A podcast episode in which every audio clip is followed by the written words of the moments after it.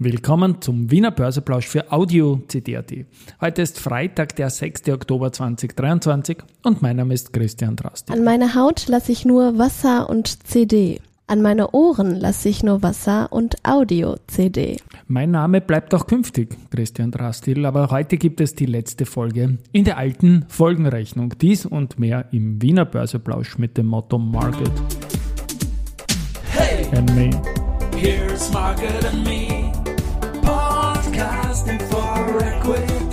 Listen on me, baby. Hey, ja.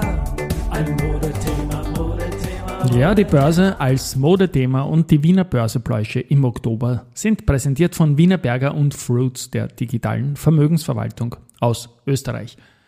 Der ATX steht bei der Zahl 3099,9 Punkte. Ein Plus von 0,27% zu gestern und year to date jetzt wieder knapp unter einem Prozent.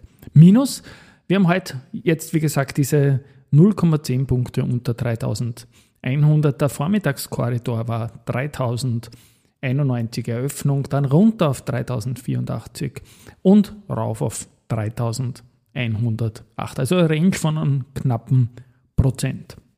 Kommen wir zu den Vormittags-Top-Werten aus dem größeren ATX Prime. Da ist zunächst einmal die Warimpex mit plus 2,5%, die BAWAG mit plus 1,6%, da komme ich dann noch dazu, die erste Group mit plus 1,5%, die Föstalpine mit plus 1,4% und die SIMO, die beste Aktie der Woche, mit plus 1,2%.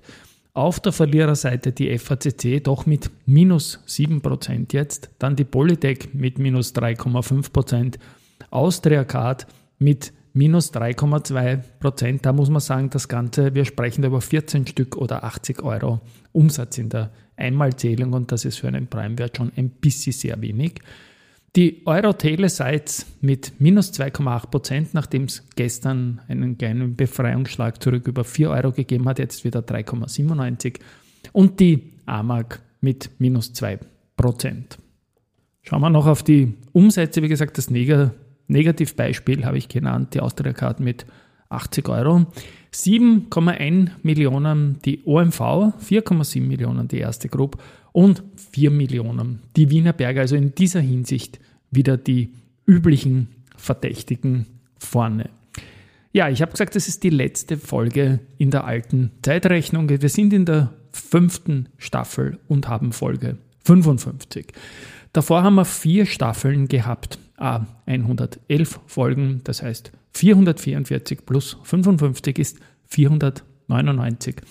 Und am Montag haben wir die Folge 500 und ab dann rechne ich mit der Folgenanzahl weiter. Also am Montag wird es heißen Wiener Börseplausch, Raute 500 dann schon. Ja, gewaltig. Fast zwei Jahre jeden Börsetag, auch an Feiertagen, an denen gehandelt wurde.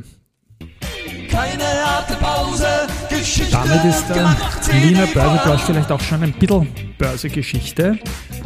Aber auch sonst haben wir noch etwas Geburtstage, haben wir. Und zwar vom Kurt Stjasny, dem Ex-UAG-Chef und langjährigen Wegbegleiter in einer alten Firma. Alles Liebe an ihn. Und der Karl-Heinz Grasser, der zwar heute nicht Geburtstag, aber der wird 20 Tage jung heute, als am 2.1.69 geborener. Dann haben wir noch die BAWAG mit der längsten Serie unter dem MA200. Das endete heute vor drei Jahren und hat damals 214 Tage gedauert. Und die Frequentis hat ebenfalls die Serie am längsten unter dem MA200 gehabt, hat 130 Tage gedauert und endete ebenfalls vor drei Jahren. Also das war so quasi der erste Ausläufer von der Pandemie dann im Herbst 2020, als die Aktien wieder nach oben geschnitten haben. Und vor zwölf Jahren, am 6.10.2011, hat die Telekom Austria überhaupt die beste Performance-Serie in ihrer Börsegeschichte gehabt, 21,12 Prozent, damals in neun Handelstagen. Ja, bei der BAWAG, da haben wir ein bisschen den Faktor, dieser gestern schon durch Ankündigung Aktienrückkaufprogramm markant gestiegen und auch jetzt äh, heute unter den fünf Gewinnern gewesen. Da wird ja nächste Woche der erste Privataktionärstag stattfinden. Und zuletzt in den Nachrichten war es immer wieder so, dass zum Beispiel Petrus Advisors gemeldet hat, dass man short ist. Der jüngste Eintrag ist da schon reduziert gewesen von 0,52 Prozent vom Grundkapital auf 0,39 Prozent. Da wird natürlich ein Aktienrückkaufprogramm äh, auch nicht zwingend freuen. Freuen tut sich die Immofinanz, weil die haben mit dem MyHive Urban Garden Konzept den ersten Platz in der Kategorie Coworking Space beim Office of the Year Award verliehen von CBRE bekommen. Die erste Bank hat einen neuen Ansprechpartner, nämlich einen Finanz-Chatbot. Unter der URL www.erstebank.ai kann man da mit dem Chatbot in einer, glaube ich, noch ziemlichen Beta-Version ähm, Konversation üben und dieser Chatbot-Freund, der greift auf Inhalte aus sämtlichen Webseiten, Publikationen und Wissensunterlagen der Bank zu. Ich werde am Wochenende mit Ihnen Kontakt aufnehmen oder mit ihr.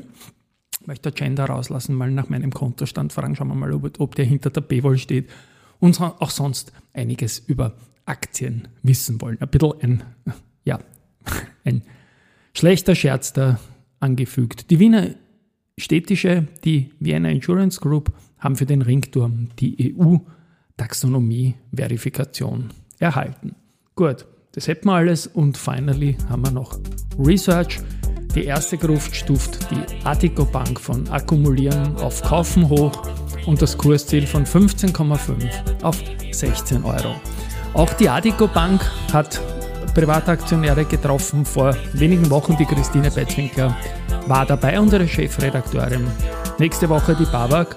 Ich glaube generell, dass es nicht so deppert ist, wenn sich börsennotierte Unternehmen beim Publikum zeigen, ist irgendwie ein Zeichen auch von Vertrauen und dass man ein gutes Gefühl auch mit der eigenen Aktie hat. Das ist meine persönliche Meinung.